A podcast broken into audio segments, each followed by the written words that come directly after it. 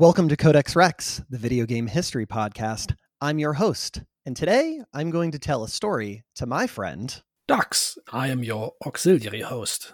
So, what have you been up to? Well, so I I'm just super swamped, which is I feel how I start off every single episode of this podcast.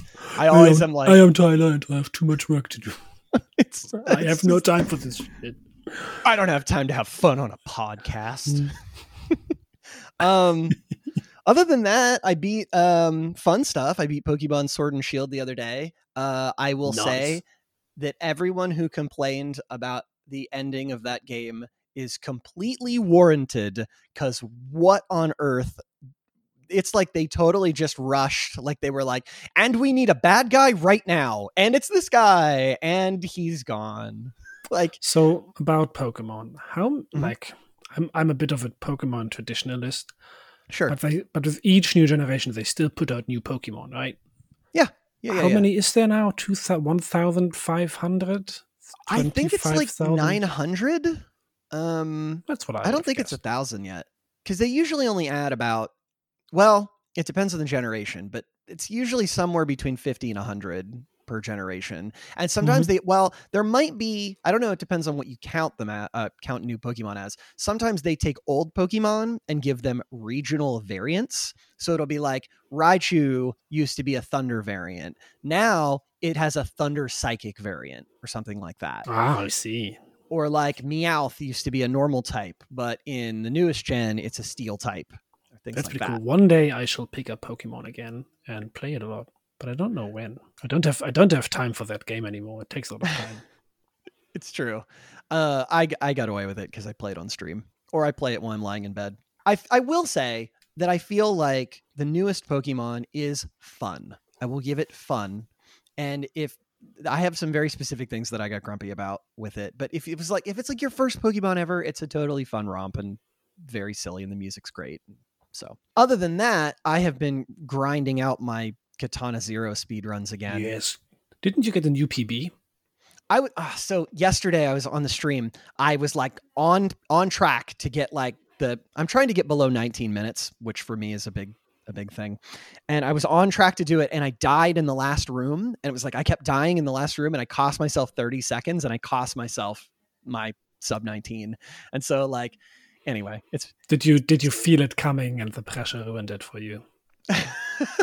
maybe. You know i started speedrunning again because my fiance loves watching me speedrun which i know is hard to believe but she's uh, she's truly the one who always asks me to speedrun. She's like when are you going to play katana zero again? And you know it's it's nice to have someone who's supportive of my insane hobbies. So yes. so enough So- about me. What's up with you? Oh, not much. I do university shit and trying to play play games that don't use a lot of mind, just stupid things. Like I play a lot of Satisfactory, making production lines, i always think of those kind of games i've categorized them in my head as docs games Dux games. Yeah, yeah like i'll look at a that. game and i'll go that's a docs game building intricate machines out of it, simple parts. That's games I like. I have always thought of it as not to psychoanalyze you, but I have always thought of it as a stress reliever because you have complete control over it. That's a good point. It is. It is a control fantasy. Like Yeah. unlimited control to make things optimized in a And way that each want. problem that happens is caused by yourself, so you can fix it by working Right. on yourself. right. Hmm. Nice. That's a really good point about why these puzzle games are appealing on a psychological level. Do Yeah. don't. Yeah, now I have to think about myself for a second. Let's talk about something else. So, if one would like to contact us, how, how, segue, would, how would one love to do that? Okay, so first things first, you can always email us at codexrexpodcast at gmail.com. And thanks to those who have emailed us previously, including the person who tried to impersonate the head of Raid Shadow Legends and get me to give away all of our podcast info. Uh, no, I don't believe that Raid Shadow Legends wants to give us $4,000 per episode for a sponsorship. Nice try. Yeah. Uh, but anyway, Codex Rex Podcast at gmail.com. We are also on Twitter, Codex Rex Podcast on Twitter. Uh, we post new episode stuff there. We post auxiliary episode stuff there. We post dumb memes on there. Also, we're on YouTube. Same thing. Codex Rex podcast. Uh, I host all the episodes there and all on all the other streaming services as well. And last but not least, I stream three days a week on Twitch. And so if you want to find me, I am just vegan Tyler. And that's it. That's where you Awesome. can find us. Yeah, that's uh, it's been has has turned into quite the red tail by now, but uh, we have been spreading out We have. We're spreading out our tendrils. tendrils. Do you want to start the episode? I do. Then let's do this. Let's do this shit.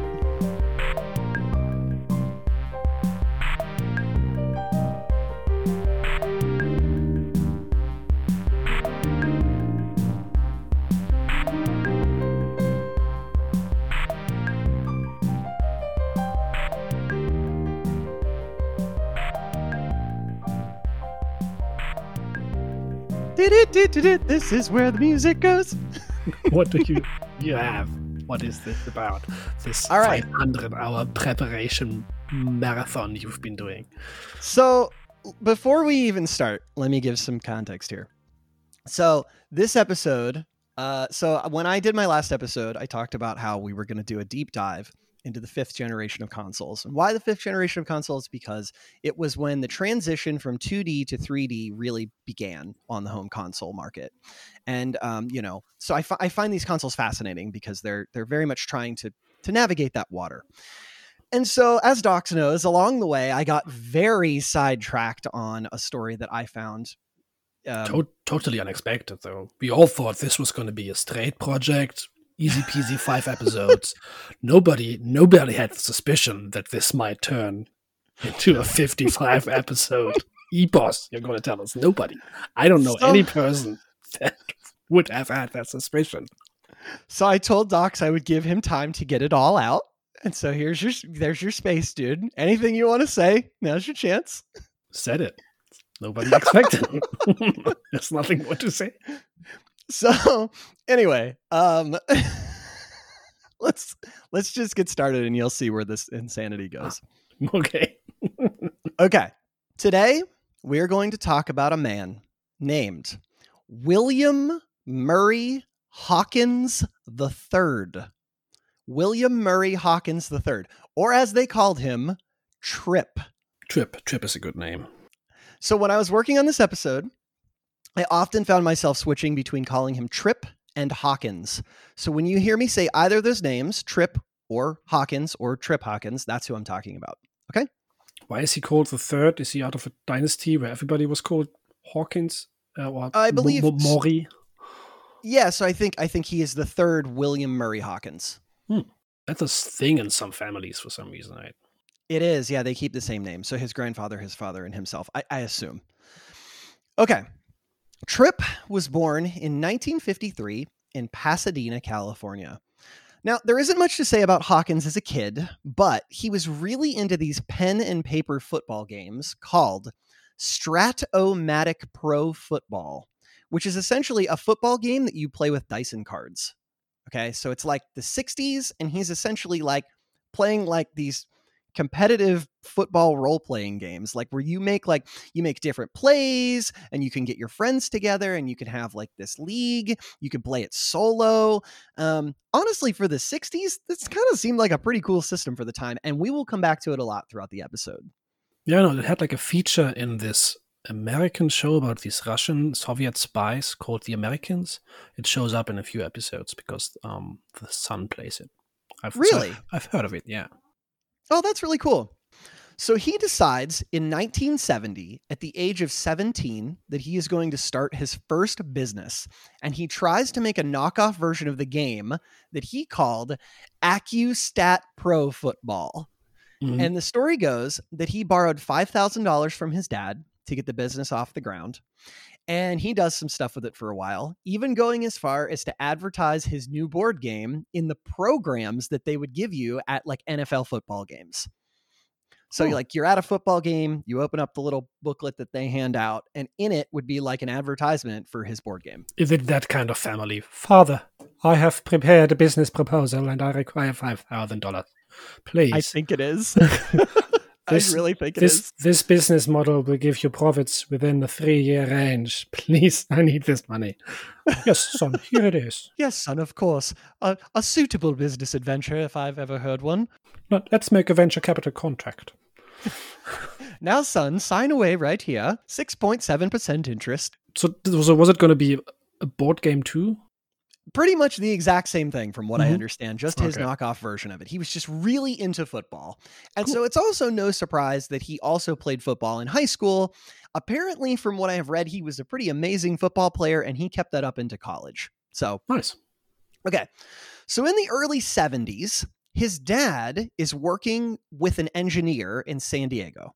And this engineer's name is Lane Hauck. I, I'm I'm probably mispronouncing it. H A U C K. And I guess that somewhere around 1971, Lane buys a PDP 8 and Mhm. builds it at his place. And it was big. It was big. So I've looked up some pictures of it, and I feel like if I had to guess, it kind of looks like the size of like maybe a mini fridge. Okay. Yeah. Maybe bigger than that. It's really hard to get context, but okay. This guy gets this really rad piece of tech for the time, and it's connected to a printer that can print 10 characters per second. Insane. Yeah, that, but that was the big deal about the PDP um, series that they tried to implement more and more output versions, uh, output um, accessories. It's true. So Lane used his computer to make a game called Moo, like Mm. like a cow, Like a cow. This noise a cow makes. Moo, M O O. Essentially, what you would try to do is you would try to guess a four-digit number, and you would enter a number randomly, and then it would tell you how many moos and cows you had. A cow was the right digit in the wrong place, and a moo was the right digit in the right place. Oh, it's like Mastermind. It is like Mastermind, exactly. nice. so he has Trip try it out and he plays around, and Trip beats it on his first round. and Lane is like, the fuck? He's not happy. Like, no one can beat that on the first round. That's crazy, right? And Trip's like, wait, was, was I just lucky here? That I don't understand. And so this was Trip's first experience with a video game. Mhm. Okay, or at least what he considers it to be. Now, Lane is going to leave our story here. But I wanted I just wanted to fit in a very small side story about him. Goodbye, Lane. Bye, Lane. Lane. See you, Lane. Lane later went on to make arcade games, with one of them being a game called Blockade. Blockade is the basis of the game Snake, which everyone in the history of ever has played, I played it on my Nokia phone. Yeah. Right? You can play it in the Discord app. Like it's it's it's it's literally oh, I everywhere. forgot. Yeah, it is. It's a good game. Yeah. I mean, it's simple and it's in in it's it's simple and fun in that simplicity. Thanks, Lane. Have a Thanks, Lane. have a nice life. Let's Have a nice talk life, about Lane. Trip again. What does Trip do now? Now, the timelines here get a little fuzzy, but we know that Hawkins graduates high school and he ends up getting into Harvard. Now, if you're listening and you don't know Harvard, it's a pretty prestigious school in the United States in what we call the Ivy League, which are sort of recognized as like the top universities in the country. Okay. Mhm. So he works with the administration at Harvard to create his own major.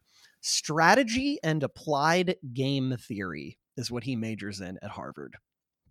Now, during this time, he's also still, I think, working with his board game, and his board game is actually published in 1973. And I don't know much about what happened with it, but all we know is that it was pretty much a commercial failure and he dropped the idea. Okay, so the board game's off the table. So then he's like, well, that didn't really work out. And he gets this idea in his head that having played a video game, that he wants to make a digital football game. And he wanted to make a game that people could play football, but they, you know, that that that would be enjoyable. But he realizes that the people who play the board game, you know, they might be turned off because of like the hard math required on the tabletop version.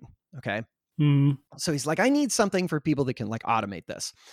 Uh, in 1974, he used BASIC to program a simulation of the 1974 Super Bowl on a DEC PDP 11 mini computer. And from what I understand, that's about as far as he got it. I'm not sure who owned the computer. I don't know anything else about it. But anyway, the idea is there. Hold on to it. Okay. Yep. In 1975, he's at Harvard and he's hanging out with some guy who is really into computers. Now, the story I read didn't list this guy's name.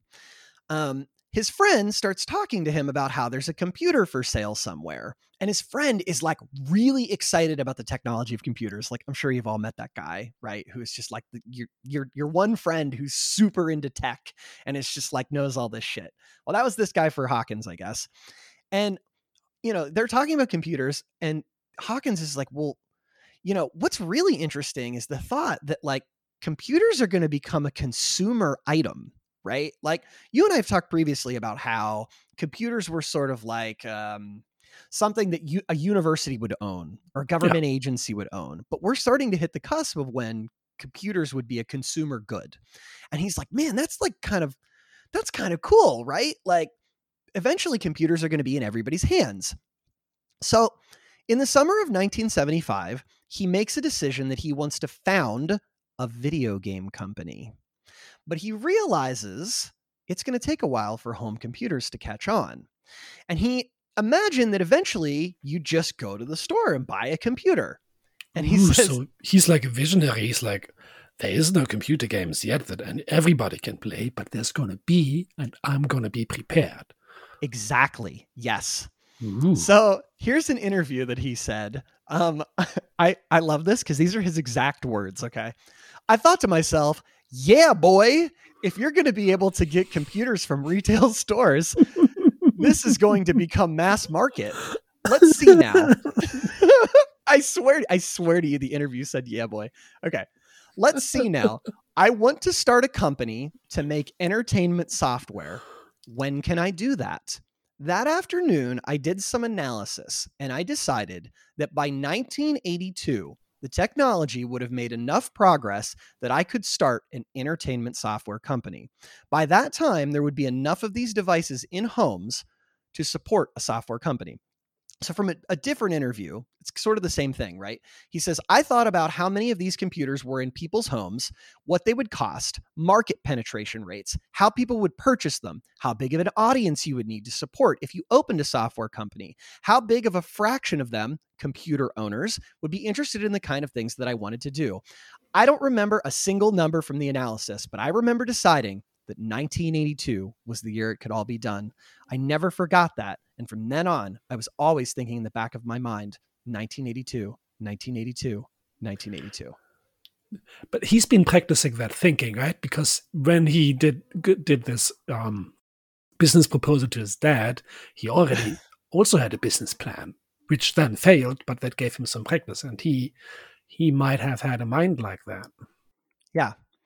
So you know, there's a lot of things that have coalesced here, right? So like his business ventures as a child, you know, seeing the first video game, the the fact not the first video game, his first video game. Um, you know, the fact that you know computers are becoming a consumer good and he sees this business opportunity. And he's he's smart enough to know like when this is going to occur that he could make this viable. Yeah, boy. Okay. Yeah, boy.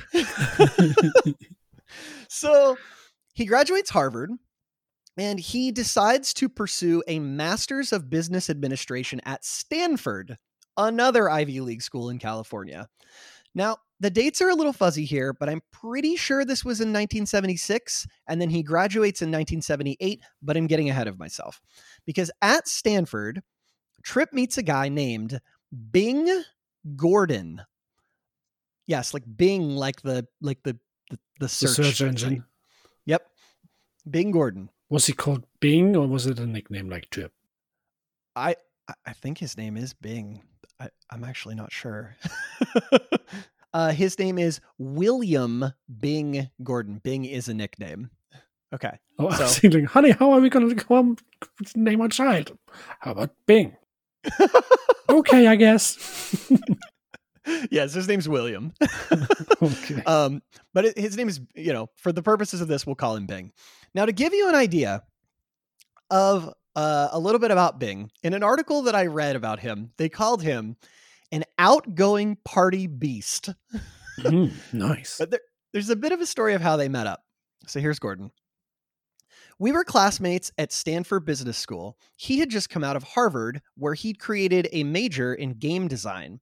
In school, I was in all the basic introductory classes. He placed out of most of them. He was known in the class as the guy who walked in late after a lunch with one of the pretty females. One of the pre- were these guys Ferengi. I I have acquired a pretty female. This is how I talk. yes, this is a suitable mate. okay. So I had I had sympathies for these guys until now. It has ended. so the gist that you're getting is is that um that Trip is seen as this suave dude who gets all the Mm. ladies and is super smart, and Gordon is like this partier guy who is in all of like the basic introductory classes. So how the fuck did these two guys meet up? So Gordon is sitting in class one day, and the professor is asking them questions. and this professor guy, he asks them about their dreams.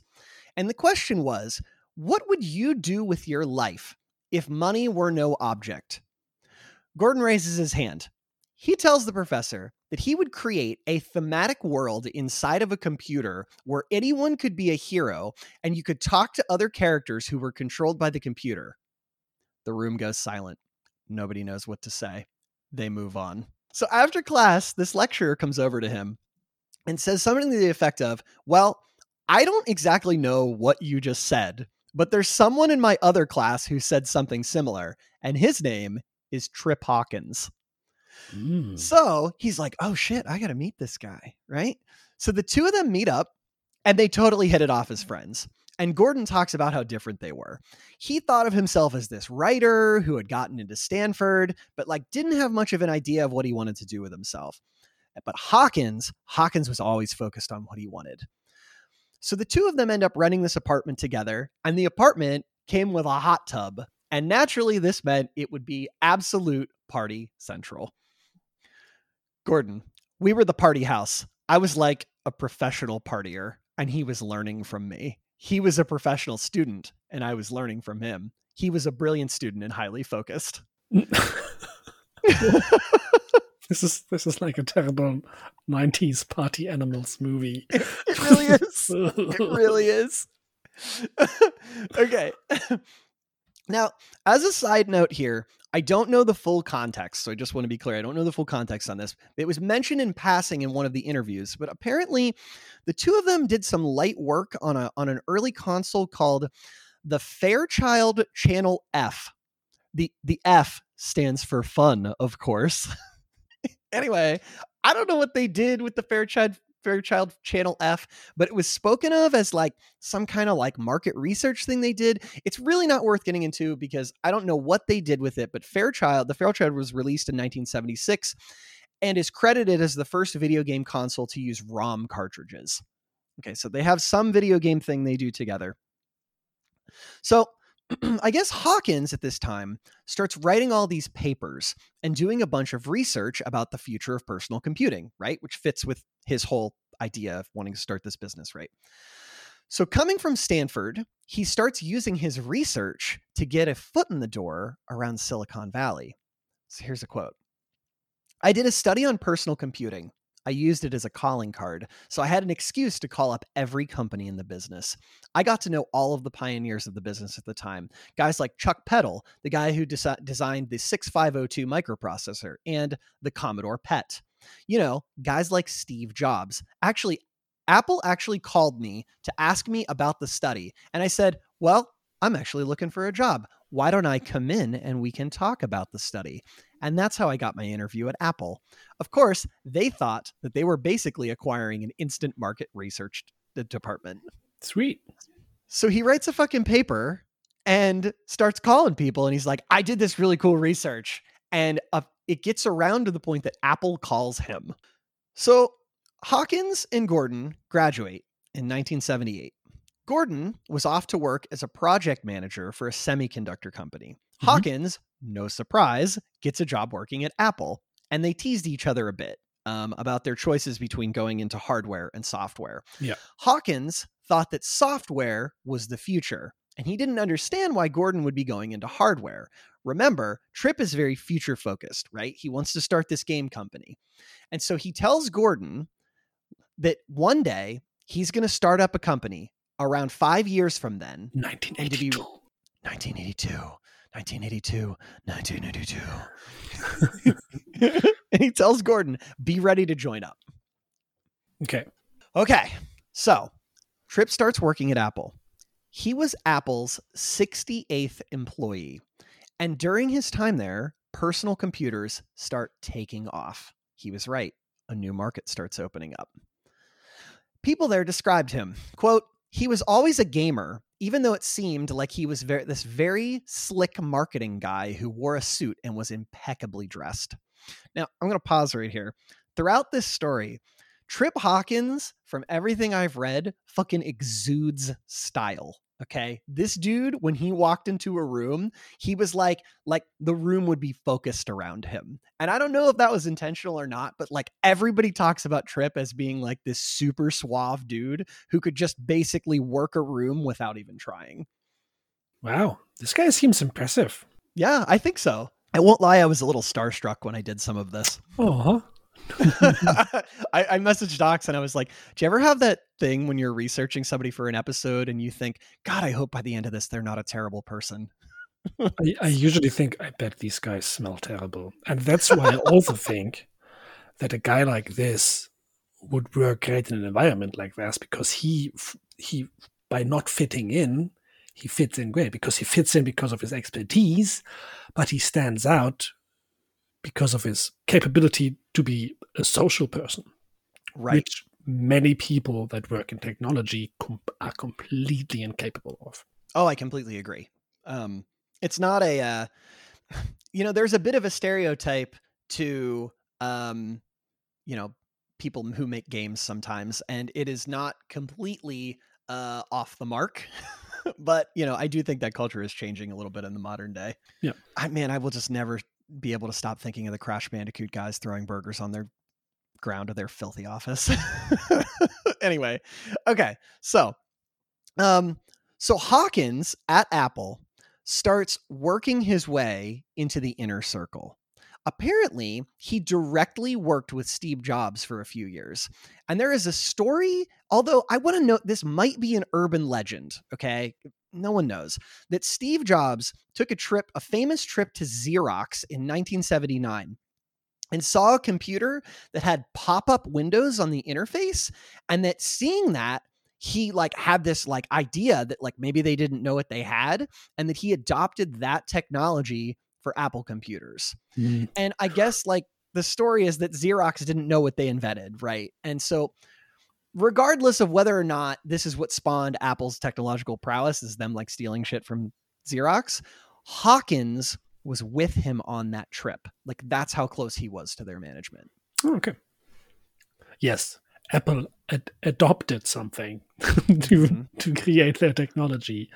Mm, I see. Oh, look at this lost technology that you've been neglecting. It is a we'll prototype they were it. not aware of. We have to say this out of legal reasons. of course. So, fast forward four years. Apple is up to a thousand employees. Hawkins is the director of product marketing at this time. The company had become publicly traded, and at 26 years old, Hawkins was already a multimillionaire. It was 1982, the fated year. The time to create his own company was nigh. Oh, the pressure. Yeah, boy. Yeah, boy. I thought, yeah, boy, it's 1982. I don't know why he said yeah, boy. He's, okay. he's 29 now, right? Uh, in the story, he's he's 26. 26. Okay. 26. Okay. He had about $200,000 of his own money that he could put toward the business. Uh, in today's money, that's closer to $550,000 just for context, but it wasn't enough. Mm-hmm. Now, here's where this guy, Don Valentine, enters the picture. Valentine. What a villain name. Don Valentine, my name. Here's my card. We must go uh, to the. We must go to the office of Don Valentine. I, I already love the names of the people in this. Don Valentine, Trip, Trip, Bing. Bing. yeah, right. This is, this is like an anime. I don't know. so they go to the office of Don Valentine. okay, so who was who was Valentine? Valentine was a famous venture capitalist in the tech industry, Mhm. and he was famous for helping Steve Jobs and Steve Wozniak start Apple. Mhm. He owned a venture capital firm called Sequoia, and had a few employees. And I guess that the two, like Trip and and Valentine, had met uh, previously a few times. Valentine said he knew of him as one of the marketing guys. So here's Trip's take on on why he wanted to talk to this guy. I heard about Don Valentine and thought, this is the guy who I want on my board. So I went to see him. I said, Well, you know, here's what I'm doing at Apple, and I'm thinking about leaving to start this company and do other stuff. I was nervous he would be critical of me because I was leaving a big company like Apple, you know? Who the hell am I to think that I'm ready to start a company and, gee, you're leaving Apple in the middle of your project? Aren't you a follow through kind of guy? Instead, he said, quit dragging your feet. Get the hell out of Apple. When you're ready, I'll provide an office for you. So he goes to this dude who he thinks is going to like shoot him down. And the guy's like, fuck Apple, do your own thing. Now's your chance. Go. Right. So this is an important moment. So Hawkins takes him up on an offer for an office. He founds and incorporates his company in 1982. The name Amazin' Software. oh shit! Uh, there had to be something that didn't work out with this, and it's that he's one of those guys that can come up with names that mean anything. Amazin' Software with an N and a little apostrophe Uh, so that yeah, you know it's amazing. And he designed it himself, and he thinks it's awesome. And he has a lot of people telling him that it looks like bullshit, but he doesn't listen because everything else in his life he can do masterfully. So Mhm. he, he he doesn't understand the feeling of not being capable to do anything. So he comes up with shitty names. Oh, we'll come back to this name later. so he convinces a friend of his, Rich Melmon, to leave Apple and join up as well. And over the course of seven months, they worked on developing a business plan. He hires two more people from Apple to come on as producers, and he even brings on a friend who used to work at Atari. By November of that year, there were 11 people working there, all handpicked by Hawkins, including his friend Bing Gordon. So Yay. Bing joins up. Nice. Yeah, Bing, boy. Bing, Bing, he followed the call. He, He did. He was prepared. Nice. He was prepared. He was ready to join. Trip talks about how Bing was just a ton of fun to be around, and he thought of Bing as like his muse. He claims that Bing had all of these really bad ideas, but the really bad ideas would get everybody thinking about the good ideas from a different angle. And that made him like a really good sounding board. Hmm. So it was like this dynamic that worked. Like nothing that Bing wanted to do was a good idea that anybody wanted. But if you took like you could take the good parts of his bad ideas and incorporate them into the good ones. So Bing was Trips Yoko. Nice. Yeah. Get it. That's cool. So Hawkins has this vision for the company. Talent always needs to come first. It was the most important thing. Without talent, you have nothing else. And that mindset intersped them through the early days. Um, the rest of the people he brought on were people he thought were smart and deserving of positions. He would invite them over to his house to have a meeting and then persuade them to leave their jobs and join his company. So, I mean, that follows, right? With him being this suave dude um, who could, you know, really work a room. And he would go to like computer trade shows and just walk around and find game designers. And he'd tell them what he had in mind for his company. And he'd say, I have this company, you know, that puts talent first, a company that puts game designers first. And doing this allowed him to recruit a few people that eventually became his core design team. And and you have to remember that this is really a time when industry abuses were really high, right? Like people in the gaming industry really got treated like shit. Yeah. And so here comes this suave, you know, handsome dude from Harvard who starts telling you you're an artist and singing your praises. He tells you that you're going to be treated like a rock star because you fucking are one. Who would not want in on that? Obviously, uh, as soon as any artistic region gets taken over by corporate people, it gets turned into um, a, a terrible environment for the experts, and then Yeah. they they they always show up these charismatic personas that um, are able to huddle all of the frustrated people around them. He is a villain. we shall see. Quote I had this idea of the software artist. I studied all of the business practices of all of the media industries, Hollywood, publishing, and so on. I just tried to copy and steal everything that they were doing and apply it to what we were doing. And here's another quote Nobody ever really talked about games or software development the way that I was talking about it. I was using terms like software artists. One of their first developers was a guy who was sending games out in Ziploc bags in the mail. Another guy wanted to work for Hawkins so badly that he begged to that he would even work for free to prove himself. As that guy put it, quote, as soon as I heard what they were doing, I thought, wow, this is big. They were thinking about it in precisely the right way, which was talent centric. All media, all great media, is created by a collaboration of talented people. The difference between a great movie and a shitty movie is talent. A good book and a shitty book. It's all about talent. One thing never work for free just because you want to prove yourself. Join the union, get paid. I absolutely agree. Unless exposure can pay your fucking bills, it's not worth it. They're in the early stages of Amazin' software. And they come up with this business plan, but right off the bat, it was clear that the employees did not like the name of the company. You were right, Docs. They hated Wow, it. I was right again. So I guess that when they wanted to hold a meeting, sometimes they would head out to Trip's house to hash things out. So a bunch of employees, as well as some people from a PR company they hired, all went to Trip's house to talk about it. So how did they decide on a name for a company? We'll talk about this in a moment, but again, you know, Hawkins really saw developers as artists, and he's calling them software artists. So because of this, the most recent business plan that they had had had started kicking around the name Soft Art. Uh, but there was this other company that was out there called Software Arts, and Hawkins knew the guys who worked there, and they kind of felt that maybe they should ask for permission to use a name so similar. But some people on the team agreed that they should probably just scrap the name. So they scrapped Soft Art. Okay. So they just start debating over what they want. Also, soft art sounds like soft art. And that's just terrible. It's just awful. Yeah, I agree. So they start mu- mulling over the like a bunch of words. They're spitballing shit, right? And they're like, okay, well, what about the word like elec- uh, electronics, right? And I guess Hawkins had been calling people software artists, and other employees had been considering them electronic artists.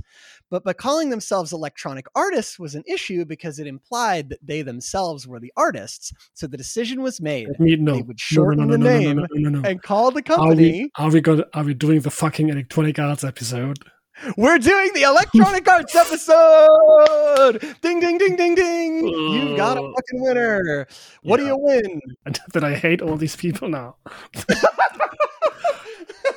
and I know why and I know why football is gonna be important and shit like that.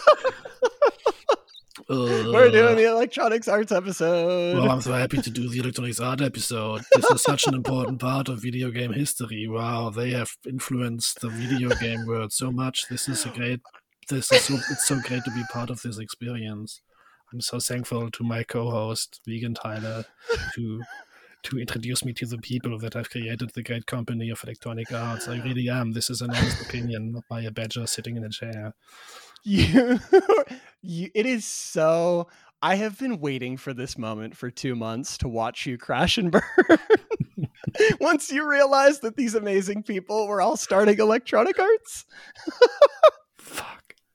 And they started it believing that they were supporting video game creators as artists, making a change in the world of video game creation. They probably will in the beginning, right? The the, the, the corruption has not set in, right? So it's You will see. okay. Let's go. Let's, There's there's still a it. lot of story here. oh yeah, give it to me. okay. Yep. All right. So, Electronic Arts. With all the new people, they needed a new office. And I guess that according to Don Valentine, the firm that he owned was not particularly big at the time. And Electronic Arts had grown to such a point that there were more people working out of this single small office than there were at all of Sequoia. So they moved the crew out to a brand new office in their um of their own up near the San Francisco airport. Apparently, uh, the office was um, like placed in such a way that you could literally see plane like planes land from the Mhm. window. Like you could look out at the airport, And this was a deliberate choice because Trip thought that they might be hosting developers who would be willing to fly in. So this made it easier for them to get to the office, to be like, look, you can literally see the office right up on the hill. Okay, about games. If you wanted to get a good game for your PC at the time, your options were very limited. A lot of developers sold their stuff through the mail because it was really just an industry of hobbyists. Some specialized stores would sell games, but they weren't considered to be profitable. So uh, computer games like weren't really given a lot of shelf space or focus and you might see them literally just in like labeled bags hanging on pegboards in a store no box art no advertisement nothing to tell you what it is or whether you should play it i also remember from the pdp1 episodes and the, one of the original um, computer games is that among the people that created computer games there was this philosophy that this was a free art and this was not for profit, but this was for um, for human advance. Computer game creators are this community of people sharing and caring for each other and giving each other games. So these this culture of making money from computer games would have to develop over time, especially if it comes to computer games. It's true, yeah.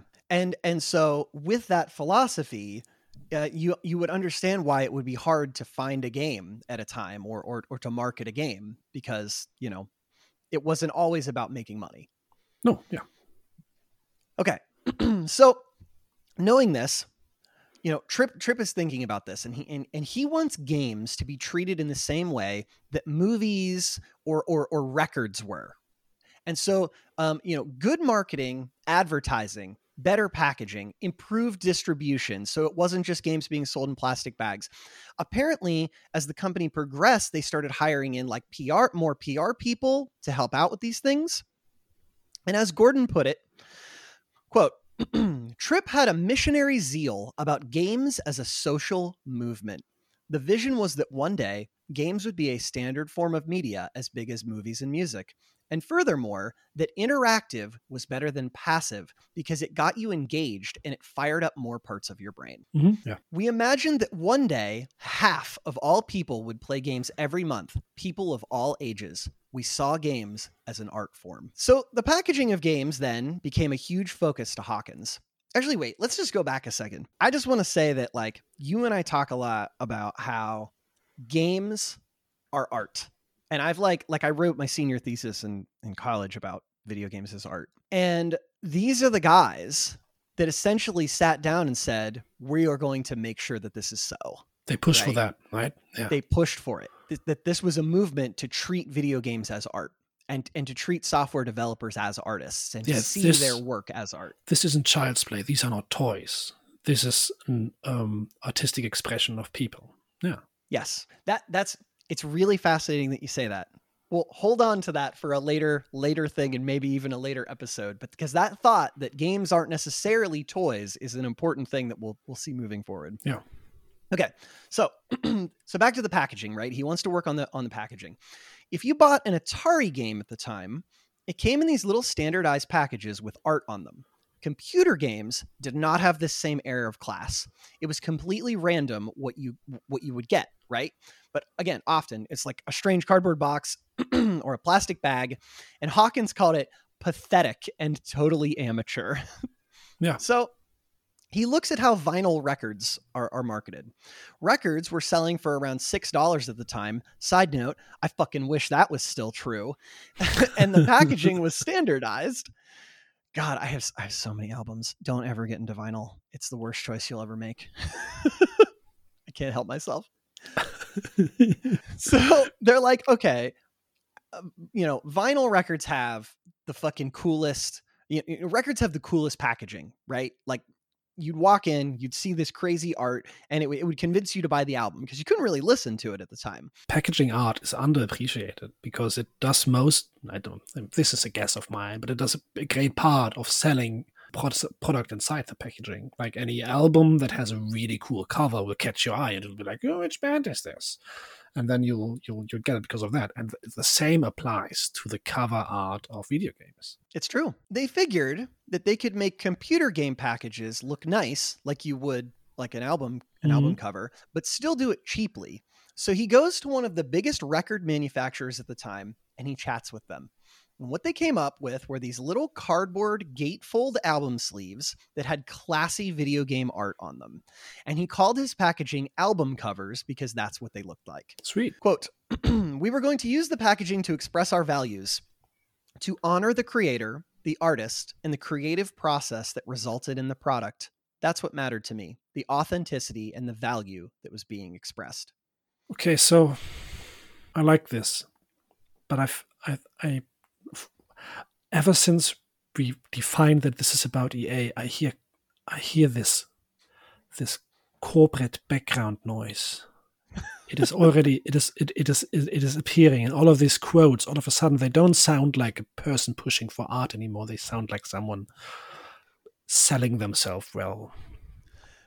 I will say that I, I am not necessarily an expert on another human's intentions, but I truly believe that Trip Hawkins believed this in the Yeah. in the beginning. Probably. And I but, truly believe that he was pushing for this very hard. And what EA became isn't what EA was then. but and we have also already established that even though he might also have believed it, but that he also he was just really good at conveying his ideas. he was. Yes. So this idea catches on. Other companies start using this packaging too. And while the packages had issues, the covers sort of became like a standard at the time. Everybody moved from plastic bags to boxes. Sweet. The company culture sounded like a lot of fun. I read in some interviews that it was a very relaxed place to be. People would drink beer during their meetings on Fridays. Employees used to go up to the roof and smoke weed. It all just seemed to work. The people who were there all seemed to take their jobs very seriously and they got a lot done. Um, here's a guy, Bill Budge, um, said something about his time working there. Quote, they were a fun group. It was one of the first places where you'd go in and there were just toys all over the place. People had displays of their collectibles. It's normal now, but that was pretty early and it was all new to me. There was a feeling of playfulness. They released their first round of games in 1983, six games in total. Trip specifically steered clear of publishing on the Atari 2600 at this time, which turned out to be a good decision because the market collapse hit in 1983 and Hmm, It was going to crash. Yeah. Instead, he focused on PCs, which were doing well at the time. But he had, because he had this calculation in his mind still, right? 1982, 1982, the market was going to be ready for PC games. Right. And he was correct. Yeah. Like how how crazy is it that 7 years previous to to 19, you know, 1975 he comes up with this number and he was right. He speculated and he was right. Yeah. Good on him. The games were the games that they released were kind of random in how well they did, but generally uh, seemed to be disappointing in sales. Early reports said that they only made about half as much money as they had wanted to. Gordon claims that they almost went out of business.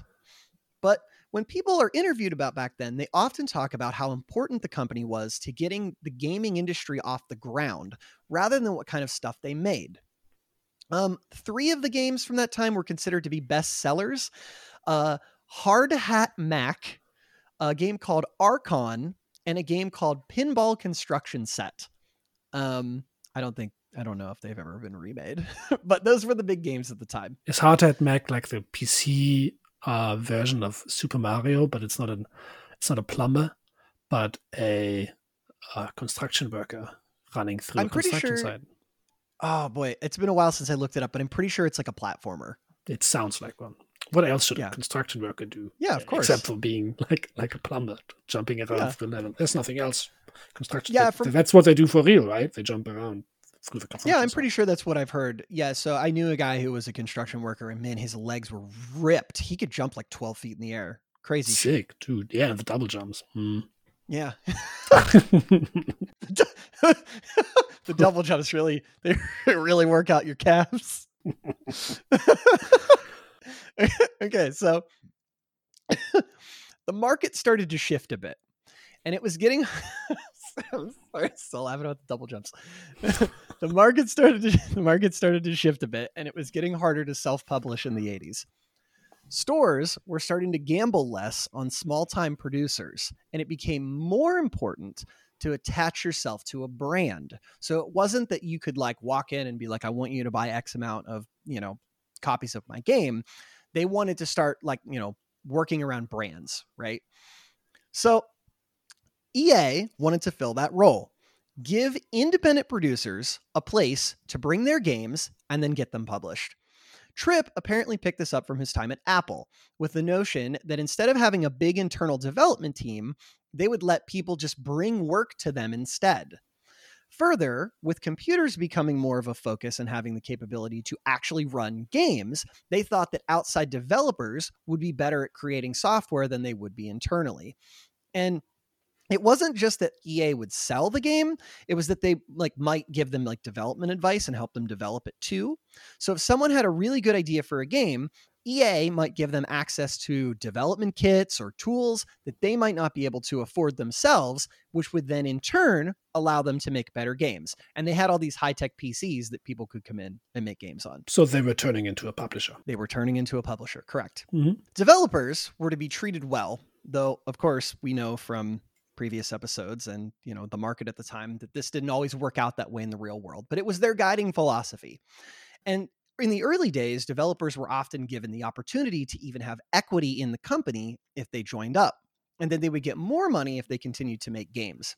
Mhm. Now, they started taking out ads in magazines advertising video games, which was crazy at the time.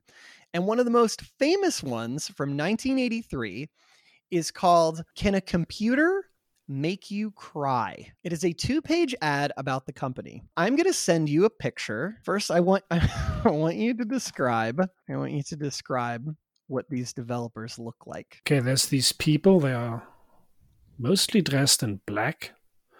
Uh, I see one woman. One of them has a leather glove with pins in it. Uh, they all have these this the same haircut, which is Oh, they like- do, don't they? yeah, and they do look like heavy nerds that try to look really mysterious and sen- sensual in a way. I, I I think of it as like if nerdy computer guys tried to take a picture for their band. Is that guy in the front trip? No, Trip is not in here, although I can show you a picture of Trip. The guy in the front Uh, has total boss pose. This is an old, or uh, not an old. This is a newer picture of Trip, just so that you can conceptualize him. This is from 2019. Mm, okay, so while you ponder that, um, can a computer make you cry? Let me read you the opener. right now, no one knows. This is partly because many would consider the very idea frivolous, but it's also because whoever successfully answers this question must first have answered several others. Why do we cry? Why do we laugh or love or smile? What are the touchstones of our emotions? Until now, the people who asked such questions tended not to be the same people who ran software companies. Instead, they were writers, filmmakers, painters, musicians. They were, in the traditional sense, artists. We're about to change that tradition. The name of our company is Electronic Arts. wow, these guys really are pushing for for the artist feel about it. They're not Right? like often in in games or in if you if you sell games you you go for you go for stats right this does this and has this amount of Mhm. that and that's why it's good but he's like trying to get all sensual about it which i think is a bit off-putting because it doesn't fit the tone of video game advertisement at all It's really interesting that you say that because I'm going to get ahead of ourselves in the story and tell you that they eventually kind of dropped this idea of software developers as like rock stars, but they were really pushing it in the beginning. Okay. So, you know, black and white picture of the staff. Uh, they look like a 90s grunge band, right? They're sitting there, not smiling, just staring into the camera in weird poses. it's the But Keller it- but it family but sad. Yes. Uh, but it fits with what they wanted to convey right? They wanted to give off this idea that developers were stars just like the music industry. So it follows that you would want to display them front and center. And apparently this was gordon's idea. He talked about why he made this choice. Quote when ea started the idea was to make games for 28 year olds when everybody else was making games for 13 year olds Mhm. we were talking about software that was worthy of the minds that used it. We humanized the culture and the rhetoric of the company. The software artists that EA launched with all gave it so much creative street cred. They had a very individualized idea of games. Games were to be made by independent artists who craft a game and then give it to the world. They mentioned that they hadn't really envisioned massive teams of people working on a product like you see today. So, talking again about the ads, Gordon, Gordon says, We saw the developers as individuals who were creative. When we did the marketing, Goodby, Berlin, and Silverstein decided to hire a rock and roll photographer. Trip was a student of media. I think it was a little bit of Hollywood envy. Mm. We were going to be the new Hollywood without really knowing what it meant. But then the board of EA was sort of against this idea as time went on. They weren't cheap to produce and they weren't sure that they had the intended effect, the, the ads, that is. For example, one of the places that they put their ads into was Scientific American. The board was essentially like, are these people even playing games? Is this really worth it? And they were very focused on just pumping sales instead of creating a brand that people would remember. But interestingly, it worked. People had never seen a discussion of games as art like this before. Nobody had ever seen software developers treated like rock stars, and it brought a lot of hype. Some people spoke about how after the ads ran, if they called a game developer and they said they were from EA, the question back to them was, When do you want to meet? It gave them brand recognition and allowed them to hire the talent that they had always wanted. But through all of this, they were still trying to find ways to increase sales and keep the lights on. One place that Hawkins targeted was distributors. Essentially, they would buy games from publishers at a low cost and sell them to retailers, acting as middlemen and taking a cut. So, like, you know, they would EA would publish a game, and then you know these distributors would buy the games from EA, and then they would distribute the games to retail stores. Yeah. The distributors often had no idea what they were selling or even how to market it. And Hawkins obviously didn't like this, so he started offering them lower rates. A story he tells about it. Everyone was selling to distributors at 55% discount. I said, We're going to go to some of these distributors and we are going to offer them 52%. Valentine said, who the hell are you people to think that you could just rewrite any rules of the industry? What makes you think that you could get away with that? I said, We don't really have a choice. Either we're going to pull this off or we're not going to make it. Pushing at a lower discount worked. Don pounded his fist on the table at our next board meeting and he said, You people have to continue to challenge convention. Yeah, it's also how you start industry wars like that if you challenge conventions like that and thereby put financial pressures on your competitors. It's just like what happens today between the Epic Game Store and Steam. Epic is uh, throwing out huge amounts of money just to get Steam out of business. Yeah, there's they're they're definitely trying to bring that same kind of I don't know, financial war to internet launchers and i find yeah. that fascinating. But i don't think that that's a new concept and i don't think valentine was against it because it's against convention. He was against it because it was a risk that could lose him money and he probably that's just true. wanted safe investments. So taking this a step further Trip picked up the phone and just started calling retailers to sell to them directly to completely cut out the middleman. Hundreds of them. He called them on the phone and told them what he was selling there were benefits to this Calling all of these retailers meant that he could then better educate them on what the products were and what to do with them. Then he decided at one point that the only way that you could get games from Electronic Arts was to work with them directly. No more middlemen. They would sell directly to retailers. He worked with his sales manager, Larry Probst, a name that we will have we will use later. So we'll come back to Larry. A side note on Larry, um, Hawkins recruited him while he was working at Activision, who was their biggest rival at the time. Yeah.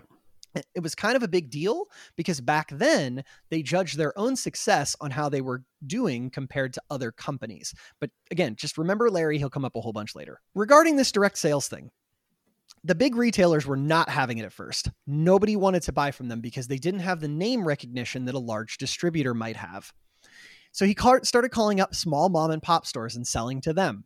He likened it to guerrilla warfare in a city, going room to room, house to house, taking out snipers. But it was difficult. People wanted brands that they knew, from distributors that they knew, and everyone else was a risk. But Trip kept calling. Sometimes people would recognize the name of the company, sometimes people would recognize the name of a game, and he would make a sale. Larry helped a lot here. Gordon spoke of him as, quote, the bedrock of business intelligence. Apparently, he was very skilled at negotiating and making people feel that they were getting a good deal. As their sales in the organization surrounding it grew, Larry starts taking on a bigger role. EA starts picking up smaller publishers and selling on their behalf. So, you know, now they're just starting to absorb smaller publishers too and saying, now you're part of EA. They start shifting their focus from the fact that they had good tech and start talking more about how they can push sales. Suddenly, the company becomes very profitable. It is because uh, also because they have noticed that to maintain their philosophy, they have to stay in business. And all of a sudden, their philosophy is based upon a business model that is turning out to be a bit predatory, isn't it? Yes. So it's it's the constant fight between what do you want to do with artists and, and what kind of company do you want to be and what is this internal philosophy that you have about how games should be marketed and how games should be visualized and seen and are they art and then also like you have to pay the fucking bills yeah. right and so you will see different flavors of Trip trying very hard to inject this philosophy of of games as art into every business decision, but they are still business decisions. Yes. So working with retailers increased their profit margins, forcing stores to directly buy from them increased brand awareness. In the early years, at least, everyone who was there, even the higher ups, were interested in games themselves, and they often played them. Larry, however, wasn't so much into it, but had ideas for things. I guess Gordon and Hawkins just saw Larry as this business guy because that's all he wanted to do and that's what he was good at. And there was so there started to become this division between the guys who were messing around with toys and shooting Nerf guns and the other guys who are pushing sales. Hawkins and Gordon are kind of a rare blend of both. Yeah. It's good to have a mix of both, right? To have several very different sets of eyes looking onto things. I think you need it.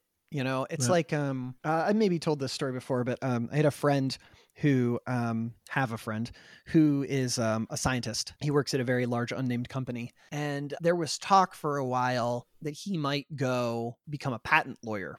And the reason that he would be well versed in becoming a patent lawyer isn't necessarily because he went to law school or anything like that, but because if you're going to understand the technology that you would try to file patents for, who better to do it than someone who well understands the technology, right? So the reason I'm telling you this anecdote is because Trip was kind of like that, right? He mm-hmm.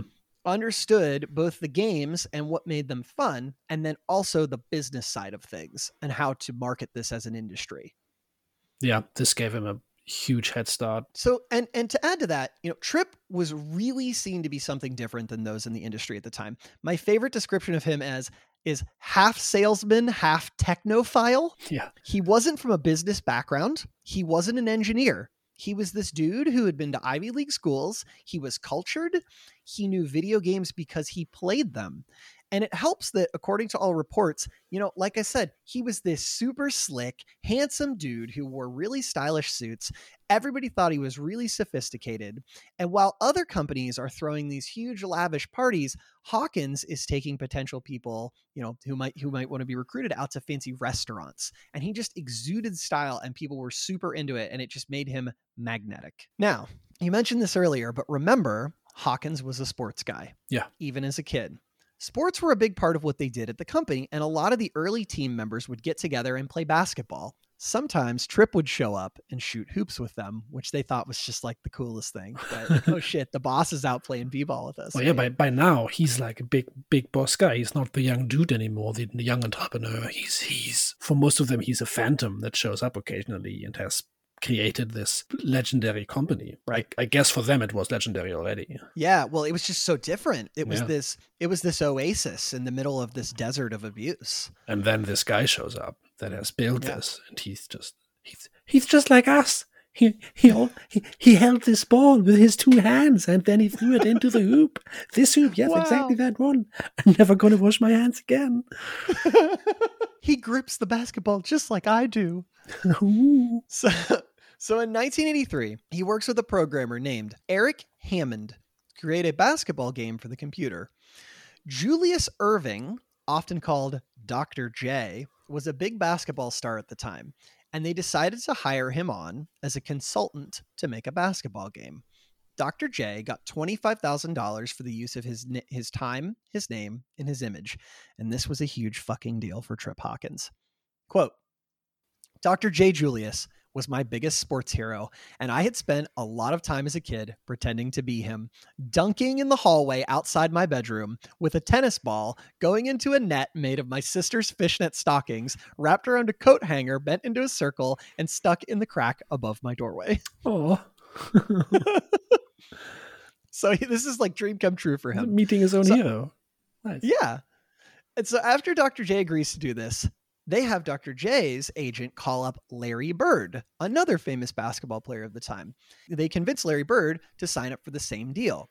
The game ended up being called Dr. J and Larry Bird Go One on One. It was a game where you picked one of two players and then you could play against either a computer or another person. Hawkins claims he did everything on the game.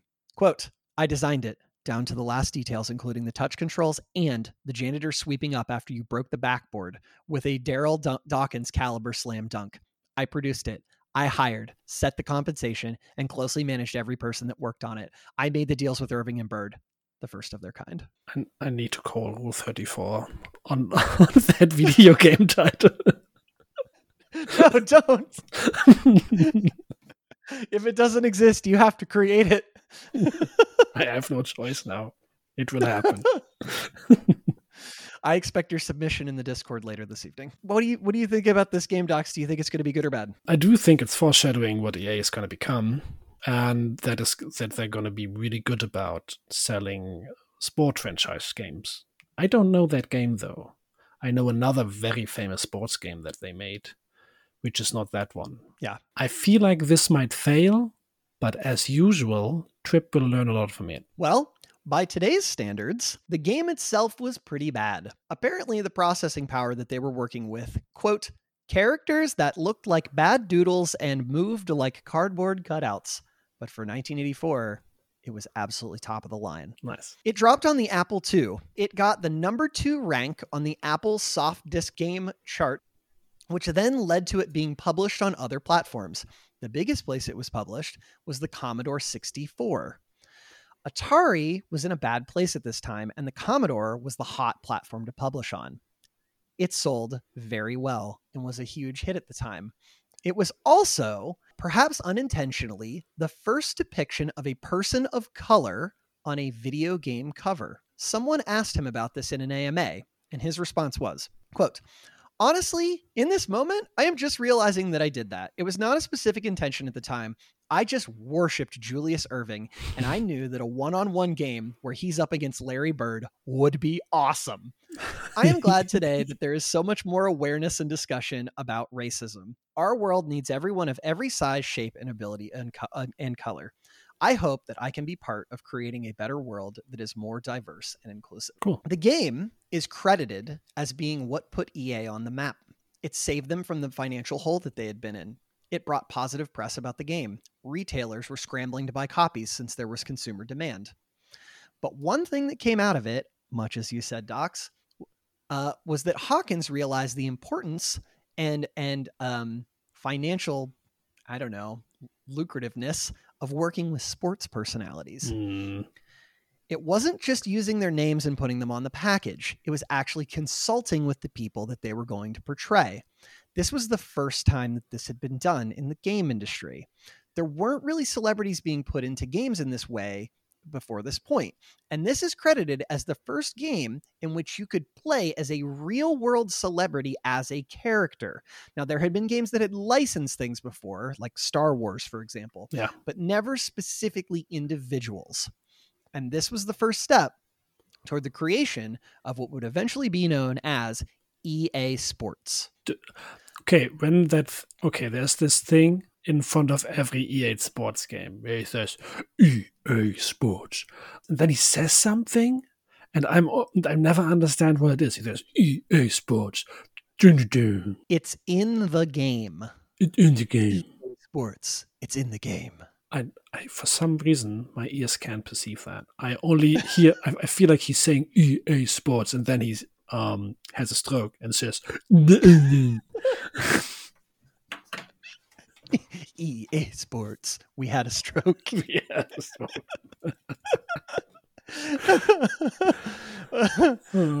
so, That's why they publish the same game every year, right?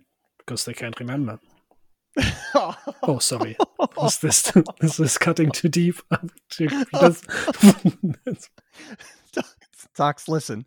People who had a stroke are a large portion of our listener base. Okay? Because why else would you listen to this? Ah, okay. I think people, even people with strokes, have better taste than this. This is a good set of self roasts, though. We should keep these. it was, yeah, it's pretty good. okay. So, laughing so hard, I'm perspiring. Mm. Okay. So EA keeps pumping out games uh, in 1984. By 1985, they had started distributing games on behalf of other companies, even doing some work for Lucasfilm. They started pulling in a lot of developers who wanted in on what they were offering. EA found that they were getting good at being a publishing brand because they were offering more than their competitors at the time. Apparently, the early contracts that they made with developers were very straightforward. No weird clauses, no backhanded info to try and scrape money off of developers. Just straightforward, we get this much, you get this much. It was very lucrative to developers at the time. As a side note, keeping up with this Rockstar thing, there was a brief time where they were taking game developers to stores on promotional tours. So, like, oh, this is this guy that made this whatever game. Isn't this cool? Don't you want to buy this shit? Like, it kind of reminded me of like a book tour or something. Yeah.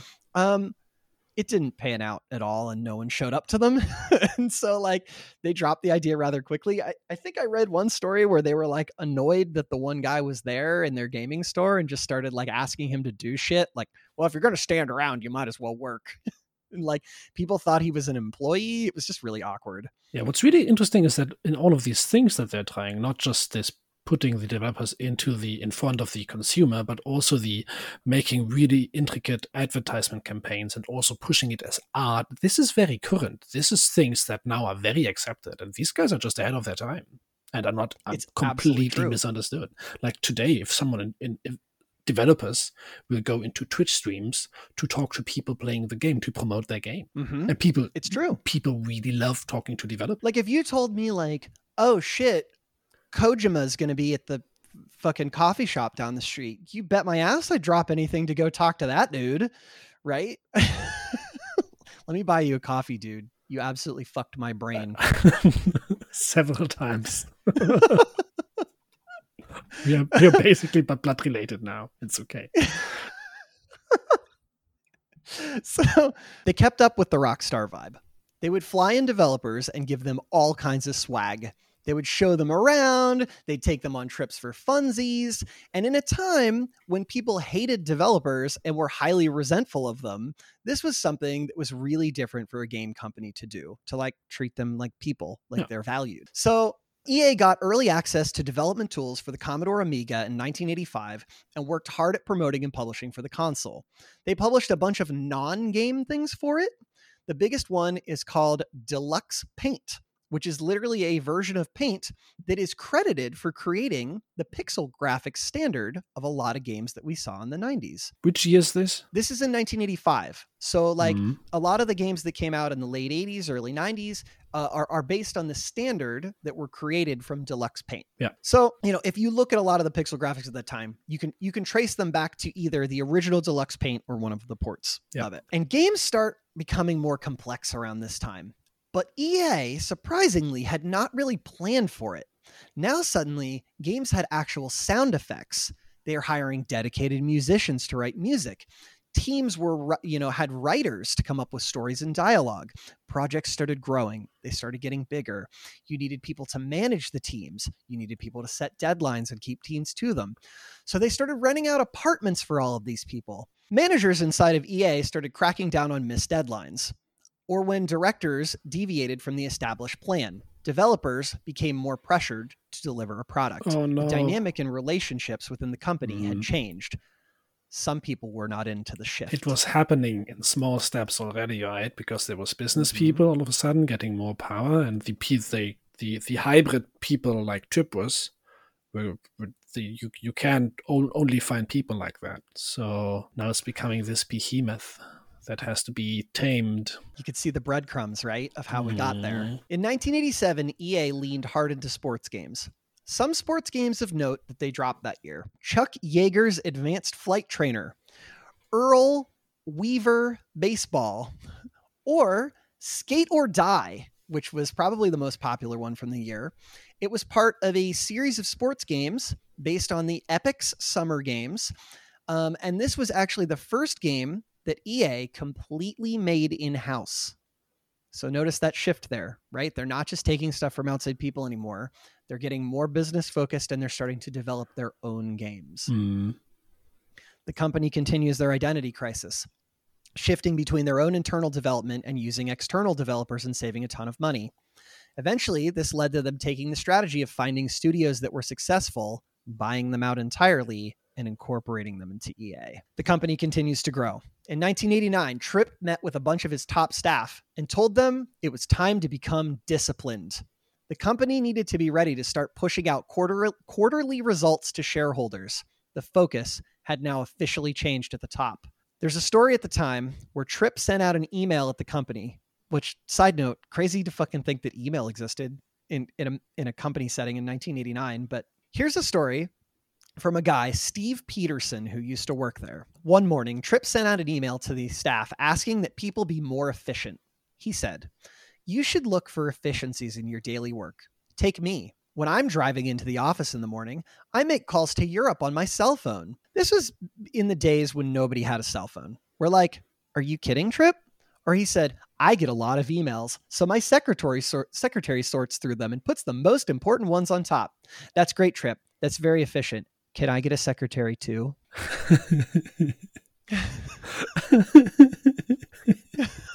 yeah, man, Trip Trip. He's he has the best. Like it's so work is so easy if you just have the right technique. Like usually, I improve my work scheduling by making other people do my work, and all of a sudden, I have less work, and it all gets done, and I. I, I never feel stressed out because I never do any Yeah. work myself. Why doesn't everybody do this? Why don't they just eat cake if they are starving? When my driver, when my after my driver hands me my car tea, I pull a, I I sip it and think about who I might call next. Who would be the most efficient call to make on my very expensive cell phone? Hmm. Yeah, we haven't mentioned Perhaps this I'll- yet, but it was established in the beginning that uh, Trip has grown up wealthy, right? I, I think so. I mean, Yeah. So he Yeah. he was in infused with that lack of sympathy for people without money. I think so. Yeah. Although it's it's very hard to say, and I Heavy speculation. heavy speculation, and I don't know that he would. I, I can't speak for him. I don't know how happy he would be to hear a statement like that. But I think that given the way people spoke about him in the beginning, that was definitely the air that he exuded at times. Dude, I'd be so proud if our podcast was nuked by by EA to to just be on the pile of things that got nuked by EA. how dare you talk shit about our It's monolithic like brand? it's like Club Twenty Seven, right? You know, I think that it doesn't matter that your podcast got destroyed. At least you had the sense of pride and accomplishment that you got to record it. One. Did you keep that on a on a note somewhere to to pull it out as soon as it fits? It, it just fit perfectly. perfectly. So, so Trip looks back on these early days, and so to give him some credit here, let's let's give him some credit. Mhm. Trip looks back on these early days and talks about how he wished he could change some things. Quote: If I could go back in time and change anything, it would be to manage my temperament better. I was young, immature, and volatile, subconsciously terrified of failure, and could lose it emotionally if my team didn't come to a consensus. I was a passionate leader, but also an immature one at that time. Ironically, I learned this style from my four years with Steve Jobs at Apple. Both Apple and EA were built by a lot of passionate, smart, innovative people that yelled at each other a lot.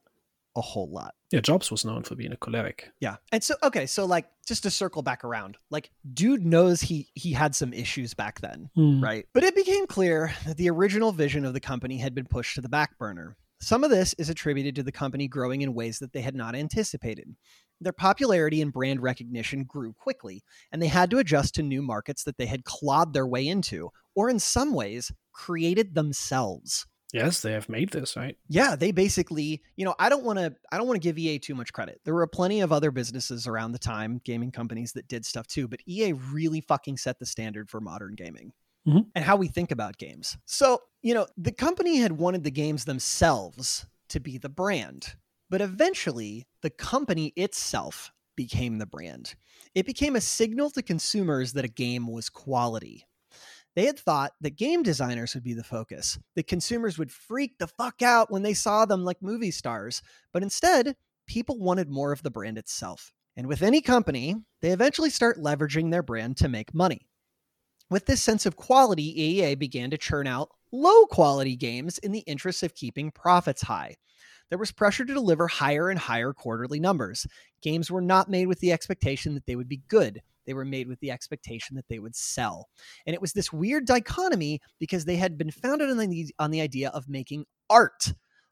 It was in the fucking name Electronic Arts. But shitty games could make a ton of money if people would buy them. Gordon talked about this. Quote, I was pushing for a don't ship a shitty game because it's going to ruin our customer credibility forever.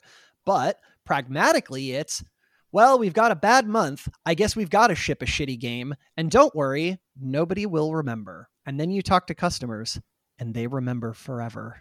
This growth meant that they needed more staff. How do you manage something that's become this big? This meant that they were often hiring people who had not worked in the industry before because realistically, it hadn't existed. So they were hiring random people from marketing companies or whatever who didn't know how to use a computer or who had never played a video game people were being given leadership positions who had never worked on a video game before. I think that there's a I remember a story. I don't have it written down here, but um I remember a story about like one of the gu- like the higher up guys. He walks in and there's this new person and he's just like, "Ah, oh, I can't get my computer to work. This sh- I don't know what the hell's wrong with it." And he's like sitting there freaking out for like 20 minutes and this guy just walks over, says nothing, pushes the button to turn his monitor on and walks away. That was the level of computer competence that they had to hire because they just needed people. I would say it's easy to give EA a lot of shit, and we like to do it because EA is now kind of the boogeyman of the video game industry. And they have more or less earned that title. But people also always blame the destruction of a lot of video game developers entirely on EA, which can't be the whole story every time, like Bullfrog, like Maxis. These companies would have had to compete in the predatory market that EA created. And they would Yeah. have not been able to do so on their own. It's true.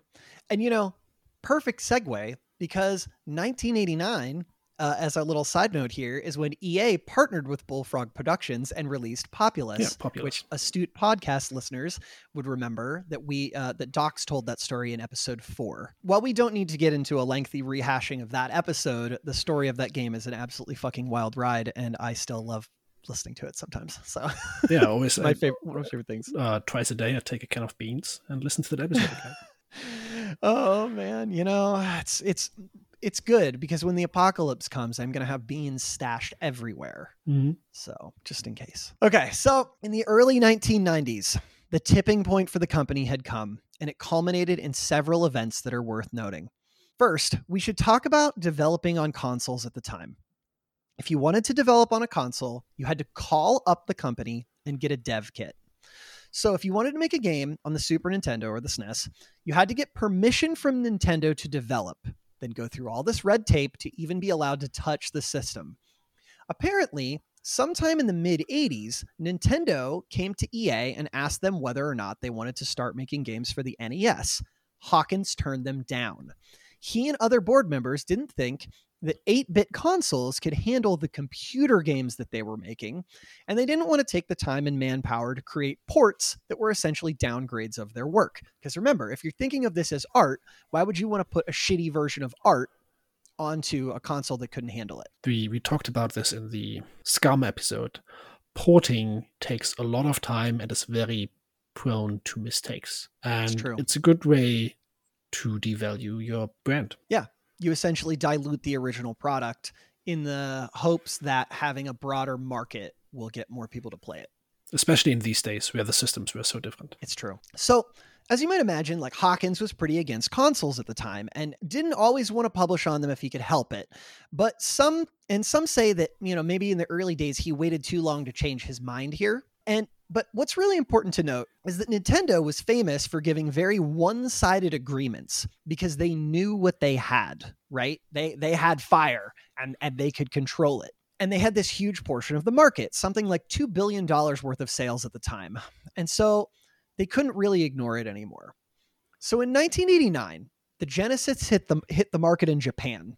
And given Nintendo was the powerhouse of the time, Sega starts copying all of what Nintendo did. And they also start throwing around shitty licensing agreements. But Trip sees the Genesis as something worth pursuing, and he starts looking into it. EA was already familiar with the technology used in the console because it was 16 bit. Mm-hmm. And game porting games over to the Genesis would be much easier.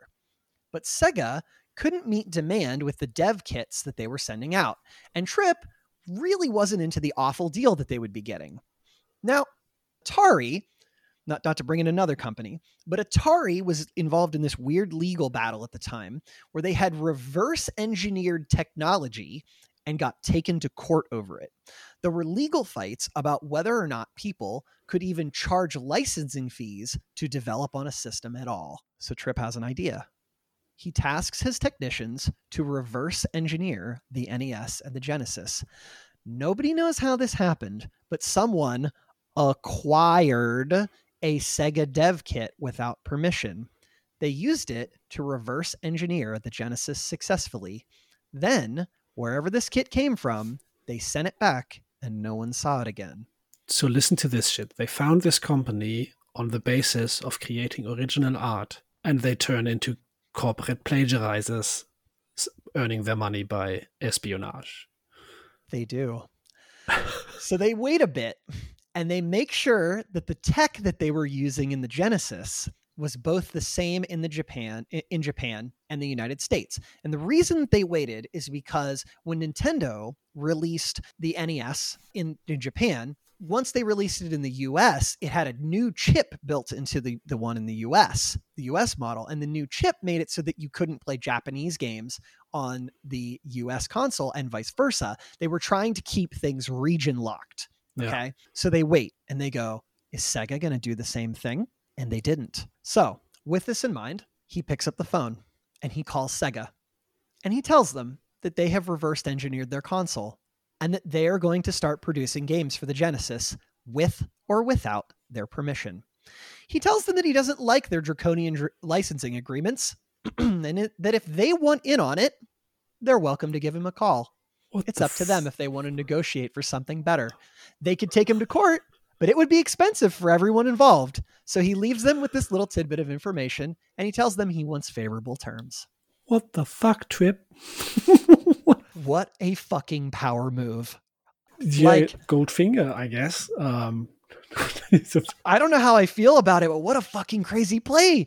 What like the potential to backfire, insane. 4D chess. so what do you think Sega did? I'll let you guess. Okay, we talked about Sega before.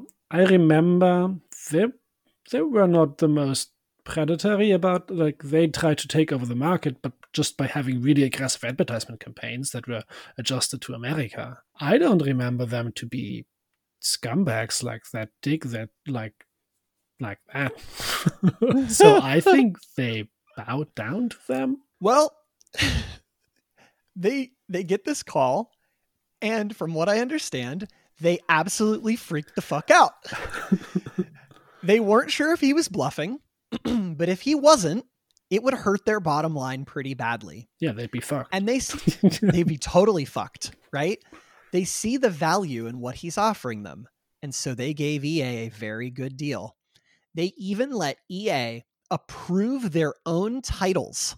They did not have to ask for permission to publish anything on the Genesis, royalty rates were less insane and they could do a lot more with their own manufacturing without Sega looming over them. What this allowed them to do was create games for the Genesis faster than other people. They didn't have to wait for the kit. They didn't have to get translated documentation.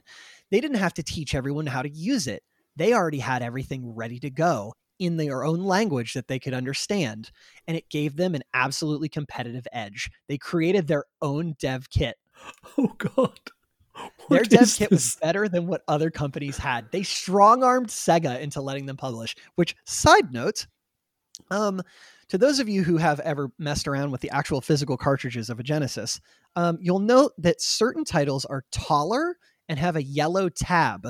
Those ones are ones made by EA because EA reverse engineered how the cartridge technology would work, but didn't have physical cartridges in hand. So that's their design that they had already created. It works perfectly with the system, but it looks differently. Was this the beginning of the end of Sega?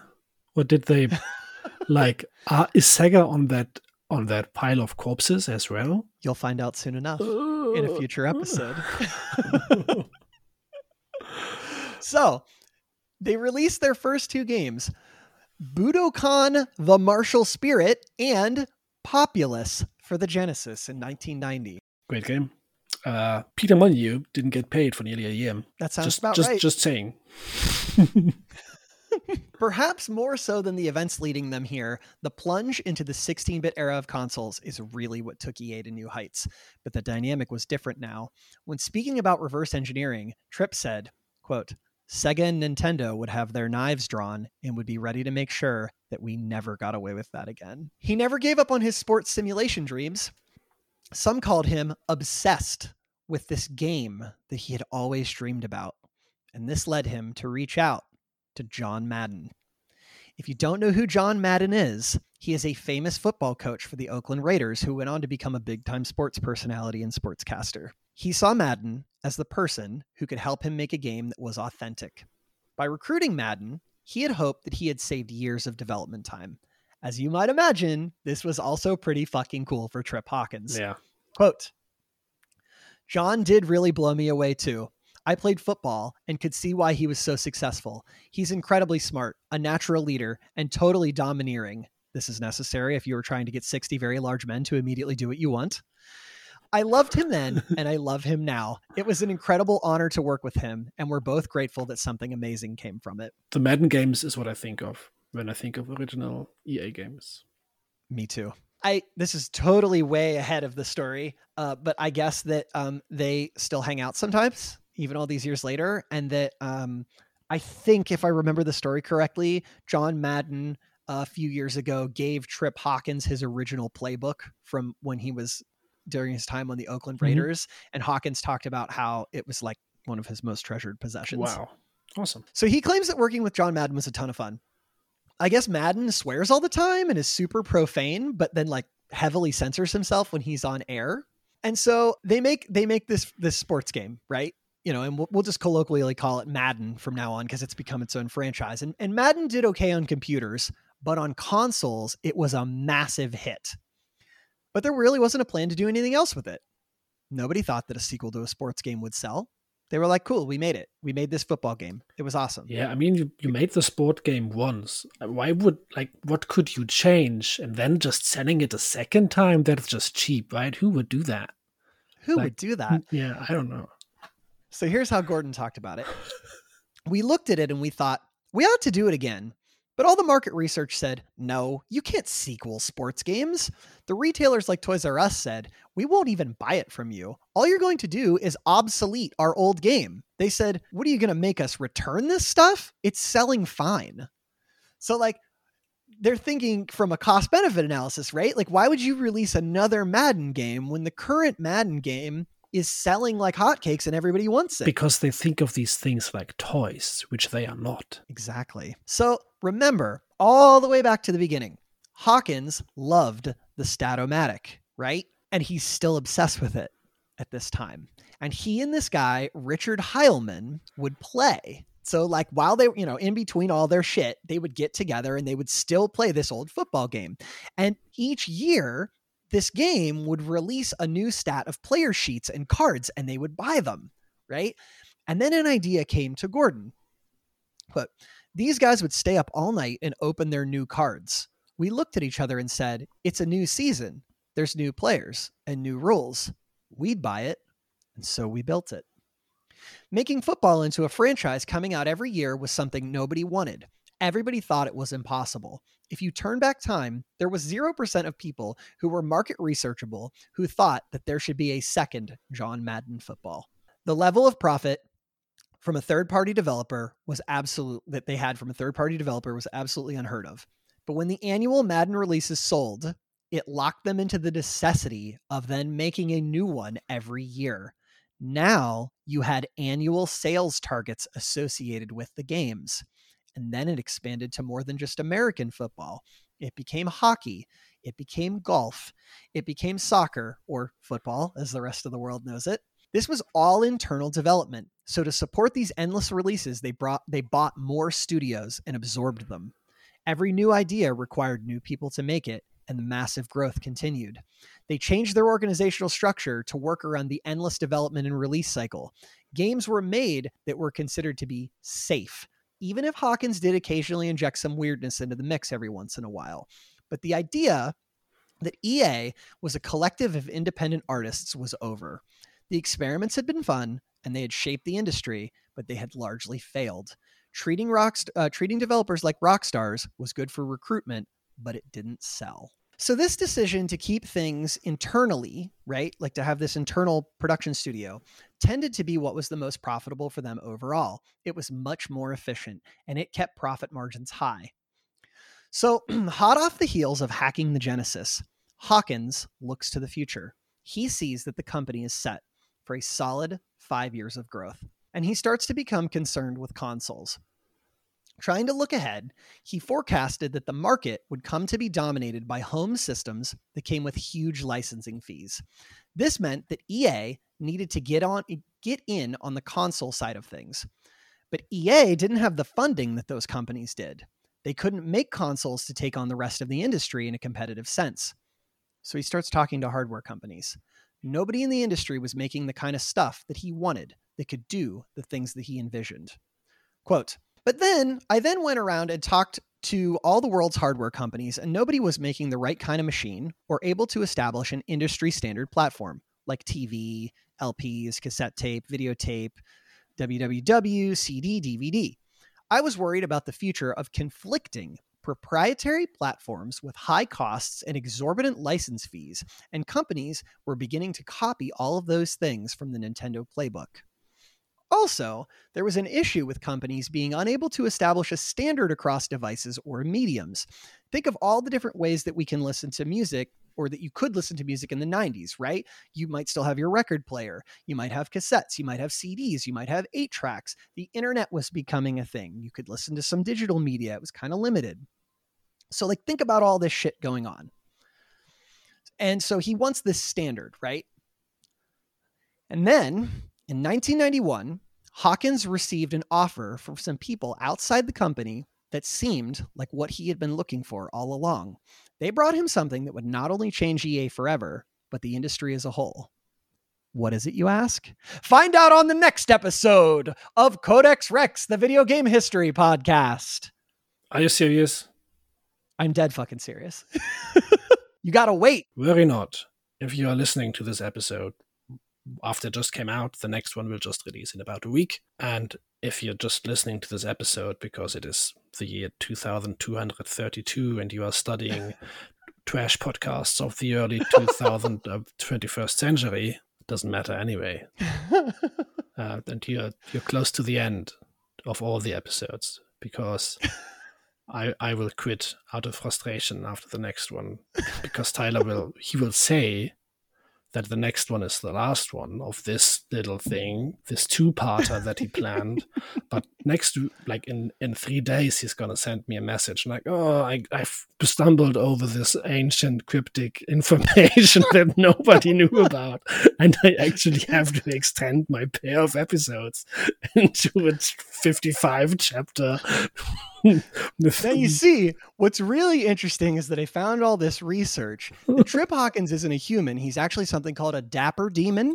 Okay, and dapper demons, dapper demons go back to early Mesopotamia. Okay, don't duck. So we're gonna story. I go, whole... I, I, I go back to early Mesopotamia in my story. See, you leave that. You leave. you leave that stuff out of your stuff. That's my. We're beefing my over turf. It's mine now. Yeah. You don't. You don't get to call claim on early Mesopotamian demon mythology. I, I make It's video game too. episodes about things that are not actually about video games. Maybe that's why I like your episodes so much. Okay, I'm really looking forward to the next one. Thank you so much for this. of course. So, do you have like any passing thoughts? Because usually what we do is a wrap up at the end, but we're not going to do like a full wrap up on this one because we're gonna we're gonna save it all for for the next part of this. Because the next part of this is we're going to talk about the console that suddenly got wrapped up in all of this business. Just to give you a little bit of a Hmm. preview, and then we'll we'll debrief on all of this shit then. But do you have anything you want to say now? It's kind of an emotional roller coaster, and I like Trip in the beginning, and I still like him. His picture looks neat. He looks like a, a dapper demon guy that says "yeah, boy" a lot. And I was like, yeah, boy. Yeah, boy. Uh, uh, but ever since the there was the big EA reveal, I only I'm coming up with so many mean things to say about this person, and which is not fair towards him or the work that he did for the industry.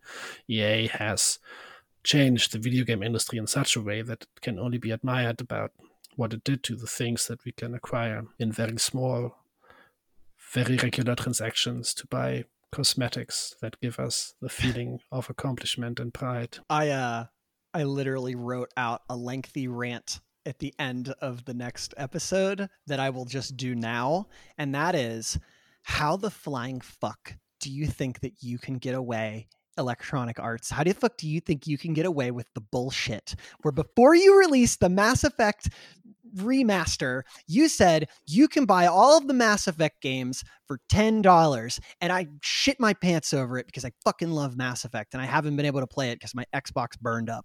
And then I, I, I look and I go, there's gotta be a fucking catch. EA has some way to scam me out of my money. And lo and fucking behold, 12 year old DLC costs exactly as it did when the fucking it fucking came out. How the fuck do you sleep at night, you little fucks?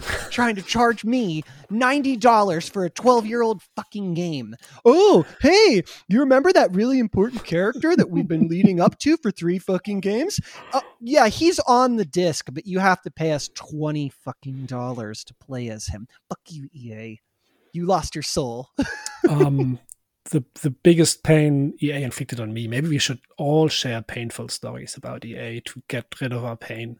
My most painful story is Command and Conquer Red Alert Three, which Okay. because I loved Red Alert One and Red Alert Two, which is like Command and Conquer Two and Four. But in three, they made it a really microtransaction-y mini game filled, not even a real RTS anymore. It was a huge pile of bullshit. Yeah.